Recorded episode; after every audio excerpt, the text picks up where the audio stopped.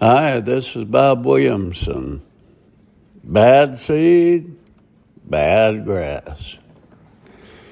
Today is my anniversary. We've been married 53 years. Aside from my relationship with Jesus, I credit my wife, Teresa, with keeping me out of the pigsty. I've always thought of myself as a wild horse, bucking, snorting, wild eyed, and kicking my stall till I broke through the boards and gained my freedom.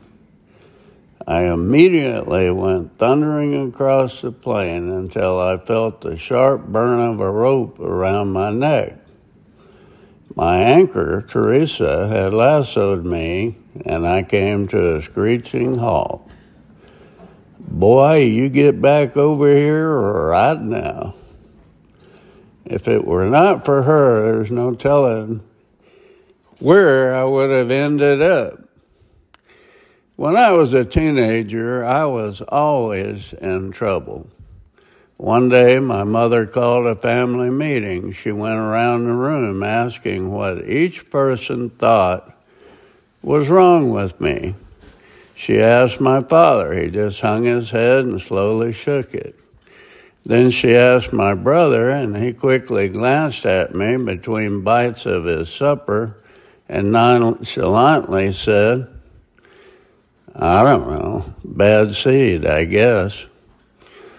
It wasn't long before I got called in again for another round. This time, my brother told my mother, that you can't kill bad grass. Huh. I suppose he was right about that. Bad grass just keeps popping up everywhere. So I took my bad grass and bad seed and left home at a young age and went out to see the world. I got in about every kind of trouble one could get in.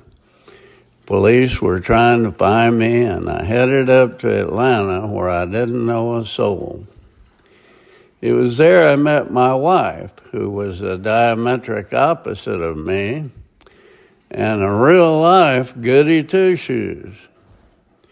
It took me a while, long while, to find some normalcy in my life, but she worked on me daily. She kept me on the straight and narrow, and yes, she was a churchgoer. Still, I relapsed on occasion, but I always went back and resumed a better life, which improved year in, year out. I always have known that God put her in my life for that purpose. He knew I needed a good person to help me make the transition. I pray every day in gratitude and thank God for loving me. And I tell Jesus I love him. Without his gift of her, I have no doubt I would have hit rock bottom. I hope you cherish each other as do we. It's our greatest gift. Proverbs 18:22 A man's greatest treasure is his wife. She is a gift from the Lord. This is Bob Williamson. Thanks for listening.